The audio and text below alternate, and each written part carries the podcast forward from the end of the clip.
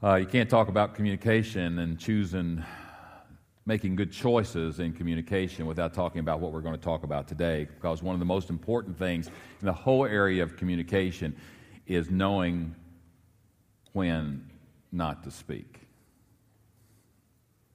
choosing not to speak.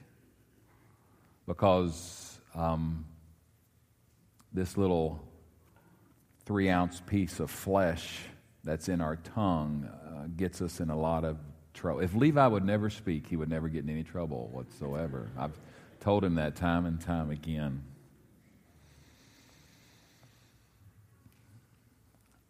And one of the best things we can do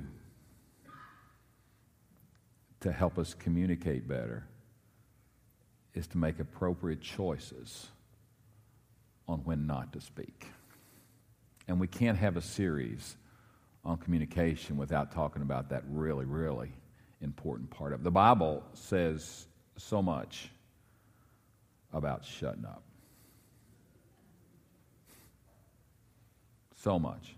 And I won't have time. To, uh, we've got a lot of verses up here today, but I won't have time to, to, to talk all that the Bible has to say about the wisdom of being able to hold your tongue. But we're going to talk about that a little bit today because you can't have a series on communication without talking about not speaking.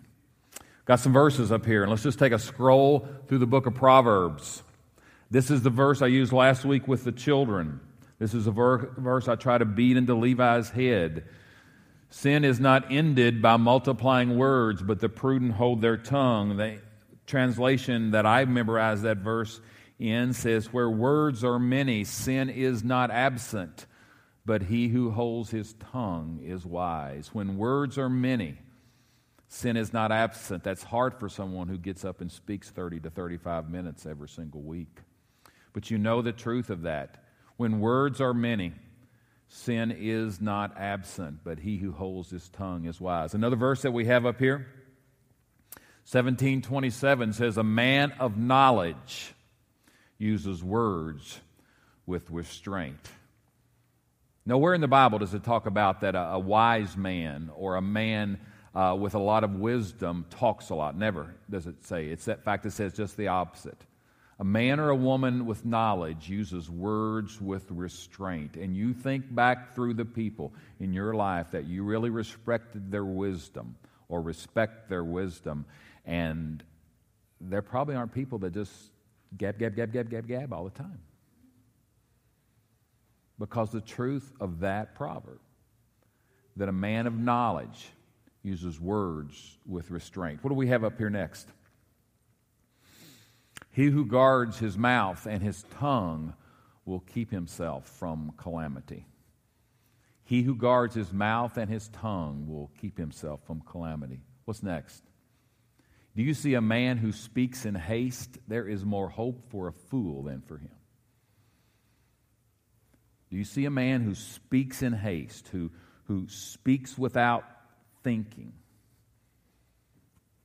who, who, who wags his tongue before he engaged his brain? The Bible says there's more hope for a, a fool than for him. My dad used to quote a, something that's close to this all the time. Even a fool is thought wise if he keeps silent. You know the truth of that? And discerning if he holds his tongue. My dad used to say something like it's like another proverb that says, and if I can remember to quote this right, um, uh, keep your mouth closed and be thought a fool, open it and remove all doubt. Right? And I mean, I can give you examples in my life where I was totally, at that meeting, I was a fool. I knew nothing about, had nothing to contribute whatsoever. And if I opened my mouth, I would just prove to everyone that I was a fool in that, about that subject or that topic. So, so I kept my mouth shut, and they probably thought I was a fool, but they didn't know 100% sure. And they would have known 100% sure if I'd opened my mouth and tried to contribute something. It's like, I think I shared with you the little quote from somebody last week that says, um, Some people talk because they. Uh, ha- some people talk because they have something to say, and some people talk because they have to say something. Two completely different things. Fools have to say something. The Bible there is much, much wisdom in holding your tongue. Now, there's always a fine line here, gang. There is always a fine line because holding your tongue can also be a very cowardly thing to do. Because there are times when we need to speak up. And it's tough many times to know that difference. And I'm not smart enough to be able to, to tell you the difference. And you just got to rely on the leading and the guiding of the Holy Spirit. But there are times when I need to be quiet. And then there are times if by being quiet, I'm a coward. Martin Luther King said in the middle of the civil rights struggles of the 60s, said the only thing it takes for evil to succeed is for good people to stay silent. And how many of us in the 60s, good white folk, we kept silent? We're good people, but we did not have the courage to speak up. And I don't think that quote is probably, he probably got that from someone. He says, but the only thing it takes for evil to be able to succeed is for the good people to stay quiet.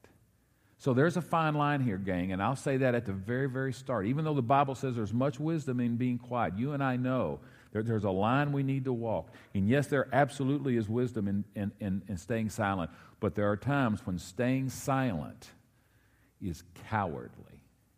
And staying silent is absolutely the worst thing that I can do in that situation. Now, why is it that I would want to stay silent? Why is there wisdom in, in that? Well, one of the reasons that I want to stay silent is, is, is to allow anger to be able to pass. Because I found out in my life when I'm angry, I don't say two brilliant things. You know, the old secular way they told you to do that was to count to 10. But I found out when, when, when, when I get emotional that my brain is not engaged 100%. And I have to be able to wait until my emotions settle down, and then something maybe a little more intelligent may come out of my mouth. I think there's a couple of, what do I have up here for verses next? A fool shows his annoyance at once, but a prudent man overlooks an insult. Overlooking an insult is kind of holding your tongue. A, a fool shows his annoyance at once. But a prudent man can be able to turn the other cheek. A prudent man can be able to overlook an insult. What we have here? A fool gives full vent, full vent to his anger. But a wise man keeps himself under control. Why, why, why is there some biblical admonitions to us to, set, to, to hold our tongue? And one thing is so that we could let anger pass. Isn't it interesting the scripture says? A fool gives full vent. Full vent. Doesn't say a fool gives vent. The anger that wells up inside of us, and, and, and remember the Bible says anger is not sin, it's the way we display our anger could be sinful or not. But a fool gives full vent. Always saying that, that a spirit led person is a person that is under control. And even though that anger maybe has to come out and give vent in some way, it's not full vent. There's a big, big difference. When I give full vent, it's an emotional thing, when I'm, my emotions are out of control. As, as a basketball coach, if I was in a practice session and I wanted to display some anger to a, to a to a player because of lack of effort or something, it had to be a absolutely a planned thing. It could not be that I was just mad because if I was mad, I'd just be spitting and making all kinds of nonsense. But anger is only helpful in situations where I'm under control. Anger is only helpful with your children. When, when, when, you are so, when, you're so, when you're so disappointed in your child or, or when they've done something for the 100th time that you told them 100 times now not to do, that anger can be calculated and it, you can give vent to that, but it cannot be an emotional thing. And, and it's, it's, it's good that they can see sometimes that this is a serious issue with you and, and, and makes you have angry eyebrows, like we talked about last week. But full vent to anger is two completely different things. Why is there wisdom in holding your tongue? One is so that anger could pass because we don't usually say very intelligent things when we're angry. What else do we have up here? One of the thing, one of the reasons you stay silent and hold your tongue is so that you can be able to, to think before you can speak many times. And sometimes the thinking before you're speaking is being able to listen to in instruction. Thinking before you, you speak. Many times my mouth, as I've said, my mouth is in talking before my brain is engaged. So we can think before we speak. And we can calculate what we need to be able to say. Friends, there is much, much wisdom in choosing not to speak.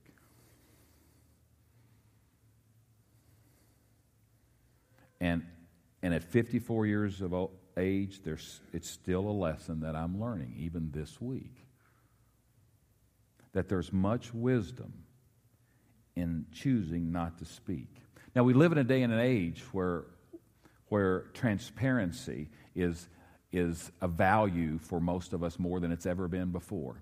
It used to be you kept things within the family and, and you didn't tell things. You didn't go on afternoon talk shows and air out all your dirty laundry. And there's, there's, there's, there's, there's, a certain, there's a certain good value to being honest and open and transparent. That, that, that's good, but there's also, there's also wisdom in choosing what not to say. There's also wisdom in choosing what not to say. And my wife had, in a situation this week, had to remind me of just that instance. It's good to be open and honest and, and lay, lay yourself out there and be real, but there's also a time where you need to be wise and prudent and you choose what not to say. Why is it that I hold my tongue so I can let anger to pass? Why is it that I hold my tongue so I can think before I speak? Why is it that I hold my tongue so I can do one of the best things in the whole world, and that's to listen? And that's to listen. I read a quote this week on listening, and I can't remember who wrote it. It's not original, so don't think I'm real smart that I thought this up. Listening is not loving, but it's pretty close. It's pretty good. Listening is not loving,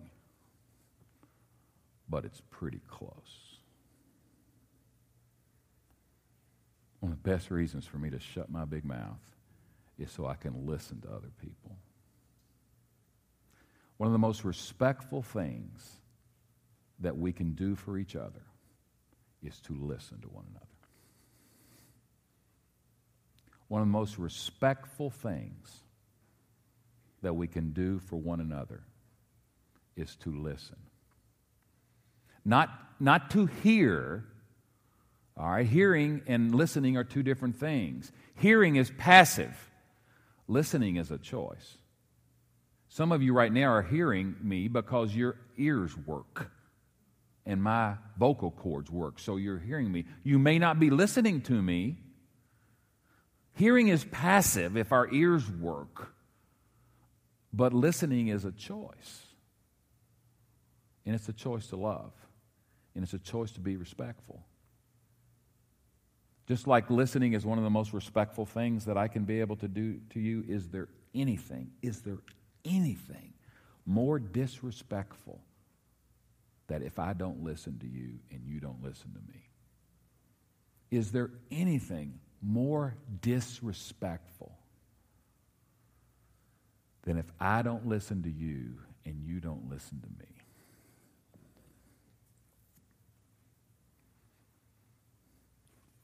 Let me tell you, I'm, I'm learning on this stuff. because, you know, I'm not a good listener because I got lots of important things to say. You know what I mean?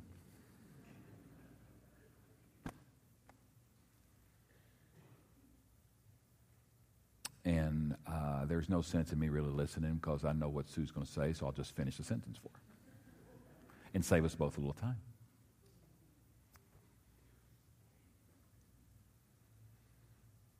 I, I'm, I'm, not, I'm not good at this at all. And some of it is my impatience, and, and that's not a good, that's not a Christian part of me. To listen may not be loving, but it's pretty close. Bible says a lot about listening. Stop listening to instruction, my son, and you will stray from the words of knowledge. What else do we have? Who answers before listening? That is his folly and that is his shame.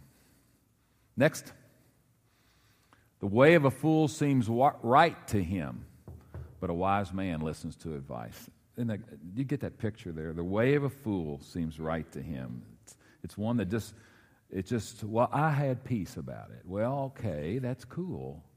Did you talk to other people about that? But I found out sometimes the reason I don't want to talk to other people is because they may not agree with what I'm thinking.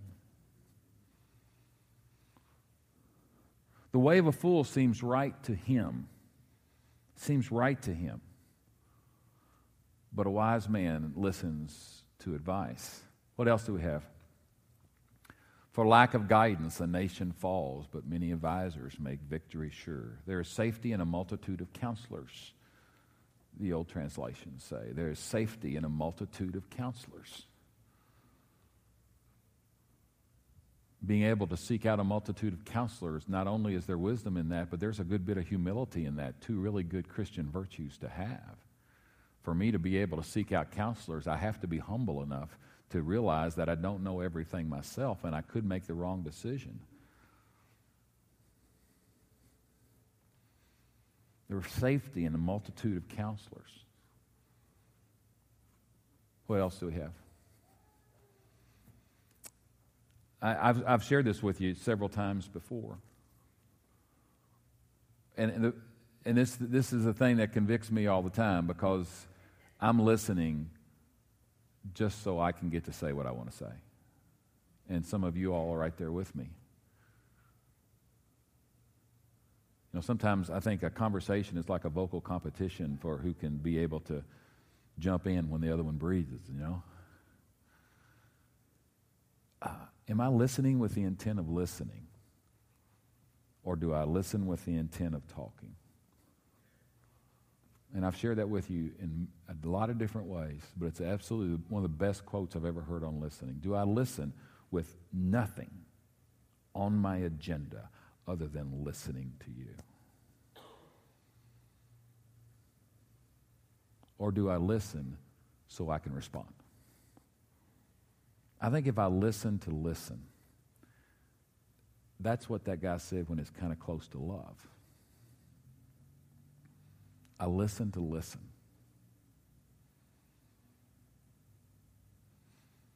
Um, I think we have a quote. Stephen Covey wrote this Seven Habits for Highly Successful People, and habit number five. He wrote a book and, and, and said, I'm going to give him seven habits of successful people. And, and habit number five is listening. Seek first to understand. Habit number five is just listening. As he researched hundreds of people, he took a whole chapter of this book and it's basically listen. I seek first to understand, then to be understood. And that, that just seems, I don't know, y'all, but that just seems Christian to me. And I'll be honest with you, Stephen Covey's a Mormon, okay?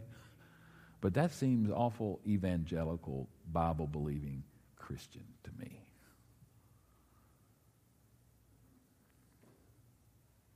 That I would seek first, wow, what would that do to your marriages?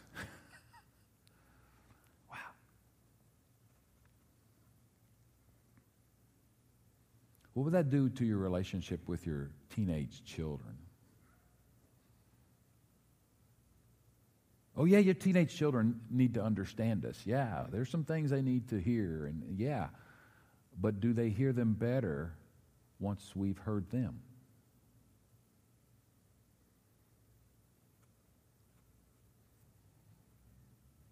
Habit number five of the seven habits of highly successful people is seek first, seek first to understand, then to be understood.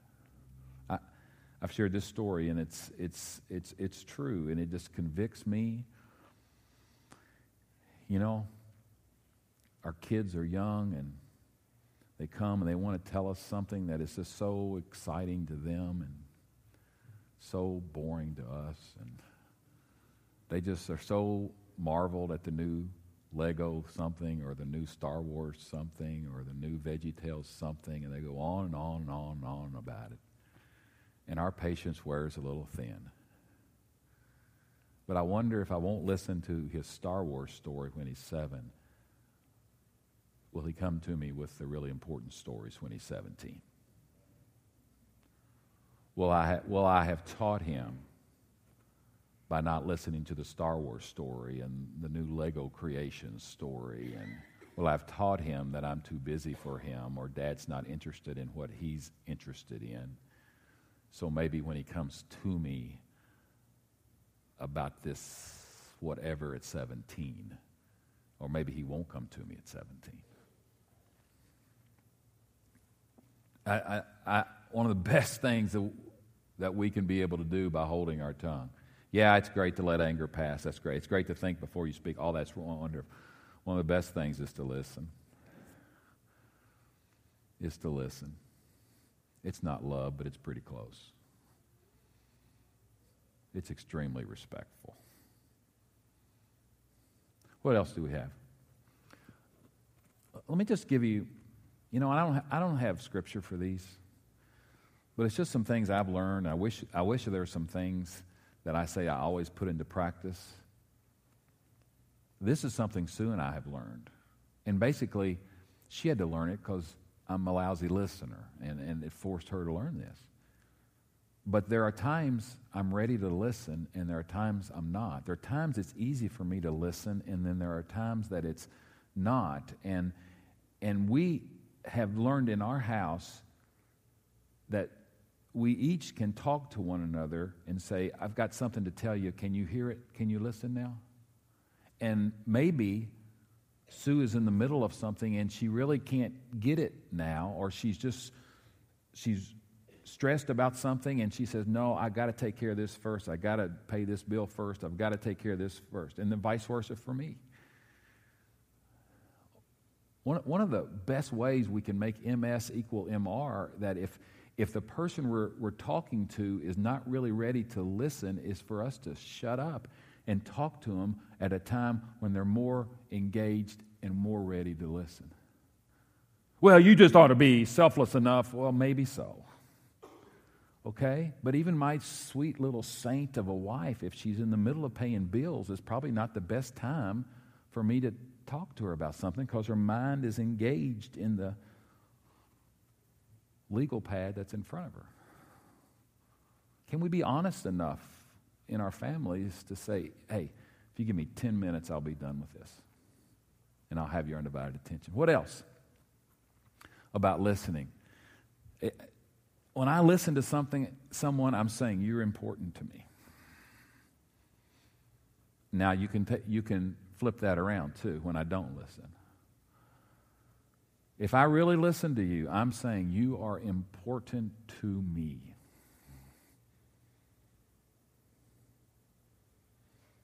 When I listen to my boys, I'm saying you are important to me.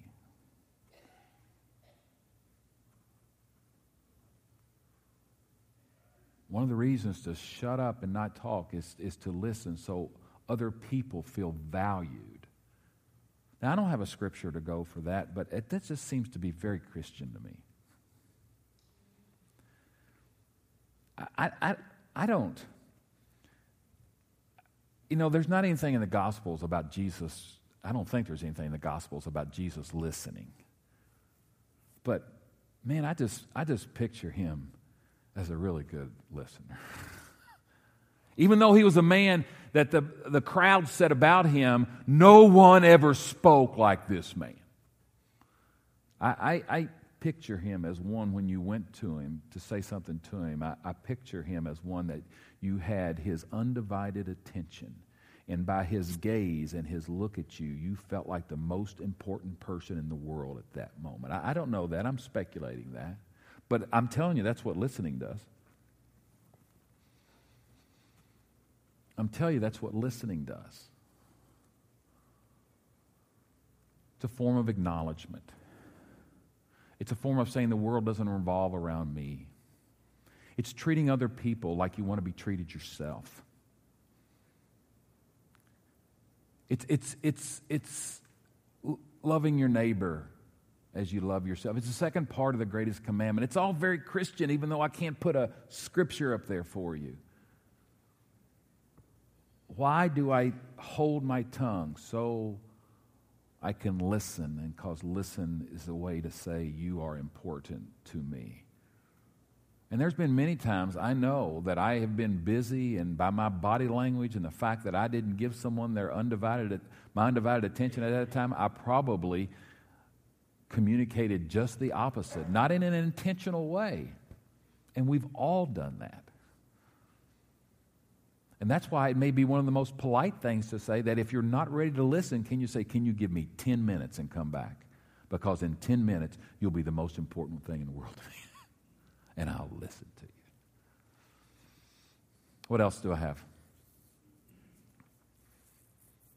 Listening builds stronger relationships. It creates a desire to cooperate among people because they feel accepted and acknowledged. They may not totally feel agreed with, you may not agree with them. Because listening, hear me, listening doesn't mean that I agree with you. You listening to me doesn't mean you agree with me. And we may listen really, really well to each other, and we both may come in, out on different ends of the spectrum. But it creates better relationships because we've respected one another We've heard one another. We've tried to hear one another. We've made the choice. We've worked at it. And I just haven't tossed you away. I, have accepted what your opinion is, even though I don't agree with it. And it builds stronger relationships. It builds stronger relationships with husbands and wives. It builds stronger relationships with fathers and sons and daughters and mothers and Republicans and Democrats and Baptists and Nazarenes. I mean, if you just listen to one another, you don't have to agree. I've had sometimes some people have, have gotten upset with me because uh, that you said you didn't listen to me. Yeah, I listened to you. I just didn't agree with you. and that's okay. That's okay. Or vice versa. You didn't agree with me.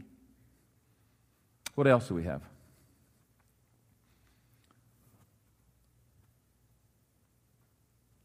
Oh man, I tell this from a selfish way. If I want you to hear me? Just let's just be selfish for a second, okay? I want to be heard, okay? And one of the best ways for me to be heard is to listen to you. Because we're kind of tit for tat kind of people, aren't we? You know? You do this for me, and I'll do this for you. And, and, and if I listen to you, then you're more likely to be able to listen to me. If I give you the compliment of listening to you, you're more likely to return that compliment. So if you have something really, really important to say and vital to say to your spouse or your kid or whoever it is, something really, really important to be able to say, listen to them first. Because we're just kind of people that we kind of we kind of give back what we receive. For most of us, not every single one of us. What else do I have? Listening creates acceptance and openness. It, say, it says, I'm not judging you. I may not agree with you. I may not agree with you.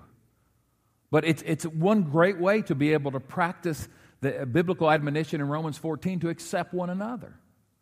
Because when I listen to you, I'm, I'm, I'm accepting your opinion. I may not agree with it, I may not agree with your stand on that issue, but I accept it. And I don't disrespect you, but just say, I don't need to hear that. I've heard that before. That's the most disrespectful. I'm, I'm, I'm, I'm judging you, I'm not accepting you. It conveys acceptance. and openness. Do I have something else? Listening reduces stress and tension. Listen.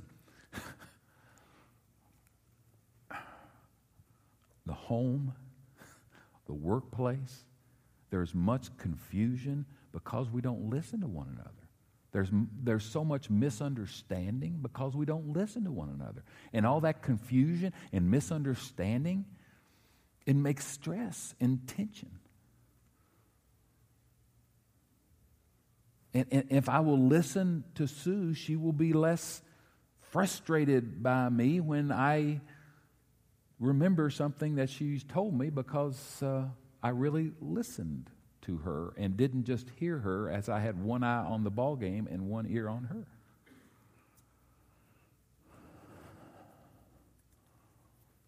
I think I have one more. Let me tell you, friends, much conflict comes from the need to be heard.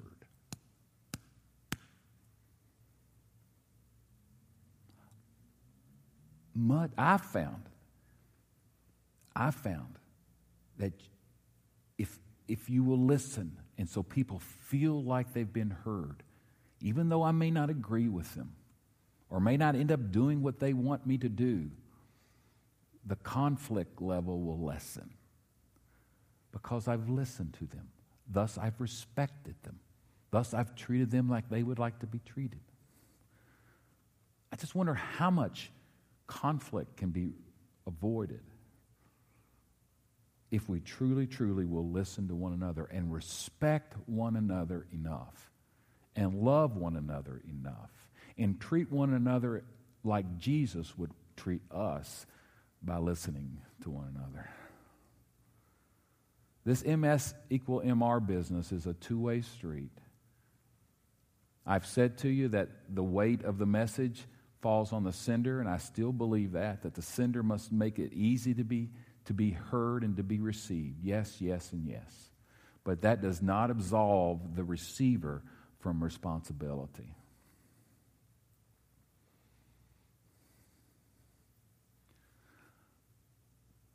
And this and as I close, May I, may I, just, may I just remind you that, that, that listening is active. I have to do something to listen. I have to make eye contact with you to listen. I have to, I have to really engage myself to listen. I have to stop my eyes wandering around and looking at other places and look right here to you. It's hard to listen. That's why we don't do it. Do you realize that I can listen? The researchers have found out I can listen five times more wor- words than you can speak at a time. I can listen much, much, much faster and process much, much faster than you can speak words. So that's why our minds drift. Our minds drift because we can listen so much faster than people can talk. And so our minds drift. And when my mind drifts and I find myself looking another way or I find myself pulling out my cell phone or whatever it's going to be, that's when I've got to work at listening and bring myself back because how disrespectful it is for someone to be talking to me and my eyes going this way or that way. You've all been there. Listening's hard because it's active. It takes, it takes, it takes a choice.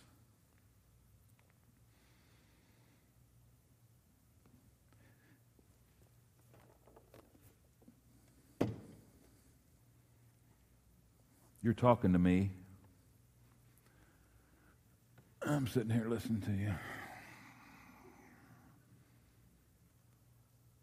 Uh huh. Or you're talking to me. And I guarantee you, every conversation where there's listening going on, there won't be slouched back in the chair. They'll be sitting straight up, and probably they'll even be a little lean forward. That goes back to the body language of last week.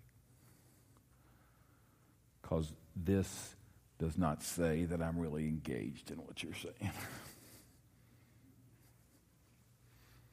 Gang, I've tried to tell you that the Bible says um, there is much, much wisdom in being quiet. There's much, much wisdom in holding your tongue. And the Holy Spirit is prompting me and prompting every one of you of this truth, and we know this. But it's hard because we're self centered people and we want to say something. I want to get my point across.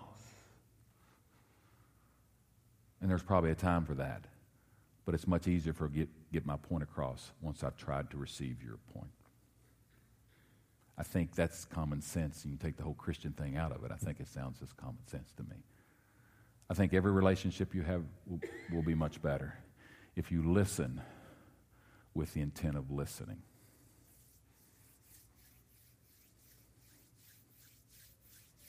If you listen with the intent of listening, not with the intent of responding. I think that's a Jesus thing to do. Let's pray. Father, most of us are lousy listeners, and I would put myself right at the top of that list, and I've got to remind myself to listen, and I have got to fully engage, and I've got to try to not be disrespectful and understand that when I don't listen, I am being disrespectful.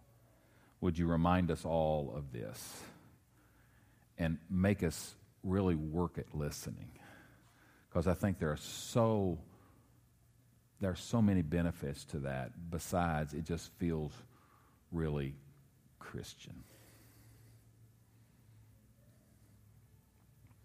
So, Father, would you would you help us as we choose our words carefully and we're conscious of our body language and we choose words at the right time and that they're fitting as we talked in the first week. But may we also remember that there's a real, another important choice, and that's the choice to be quiet, the choice to hold our tongue.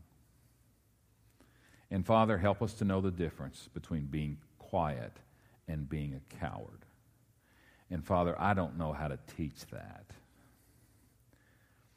And I'm not sure I know any tips to give anyone, but we depend on your Holy Spirit to prompt us to speak when we need to speak, to speak up when something must be said, and then to prompt us at the times to do just the opposite.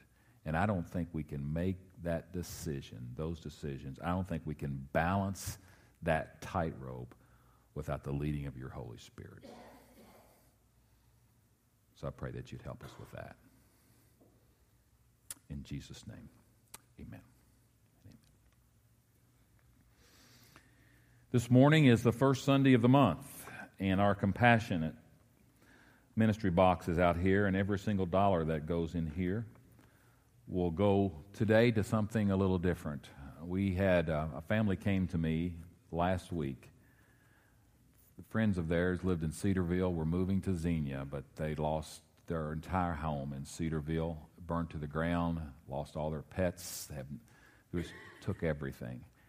And she wanted to know if there's, it's not a person that goes to our church, and, you know, I don't know this family that has lost everything, but the, obviously they're friends from a couple in our church. And say, is there anything that the church can do for them? And I said, hey, we got the first Sunday of the month coming up, and every single bit of this, uh, we will write a check to that family to be able to help them through this time. I think that sounds, I don't know this family, uh, but I think that sounds like a Christian thing to do. And if the situation was in reverse and I lost everything and I received a, a check from a church that I didn't attend, or maybe I didn't attend church and I received a check from that church, um, my heart would be touched and maybe touched enough to acknowledge that God is working, and maybe I would need to listen to him a little bit. I think it's a good thing. So, not only do we receive our regular tithes and offerings this morning, uh, everything that goes into this box will go straight to that family uh, in Cedarville that's really lost uh, everything. Okay? When we call our ushers to the front, please. Lord, I um, pray now that you would be able to take these uh, gifts that we understand to be tithes and offerings.